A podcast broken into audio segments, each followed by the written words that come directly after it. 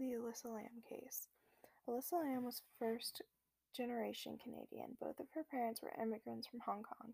Elisa wanted to travel and see LA, and she decided to stay at the Hotel Cecil. Here's a little background on Cecil. The Cecil Hotel basically lets anyone stay no matter their background, including felons charged with hard crimes. Well, Elisa Lam had called her parents every night until one day she stopped. Her parents pushed and pushed until one day they decided to listen and launch the investigation and opened a missing persons case for Elisa Lam. The police had poster, posted flyers with Elisa's face and profile on them. They had also held many press conferences with Elisa's family. They launched the main hu- the manhunt, but little did they know Elisa was right under their noses. After reviewing the case, they found something unusual. Elisa never left the hotel the night of her disappearance. They reviewed the footage of her in the elevator and she's acting distressed and like someone is trying to get her without trying to get her.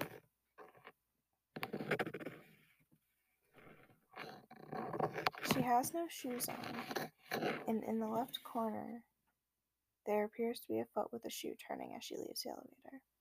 Two weeks after she went missing, some residents at the Cecil were complaining of a discoloration and odd taste in the water. While on top of the hotel are the tanks that pump the water throughout the hotel and into every room, to every guest, and to every guest. The latch was closed, and the maintenance guy opened the hatch, and there he found a naked and dead Elisa Lam.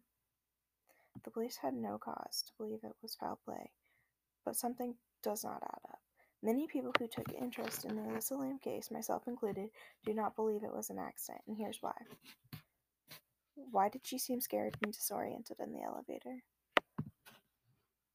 Why was there an hour of footage missing from the security cameras? What about the foot? How did she close the hatch behind her? Where did her shoes go? How did she end up naked?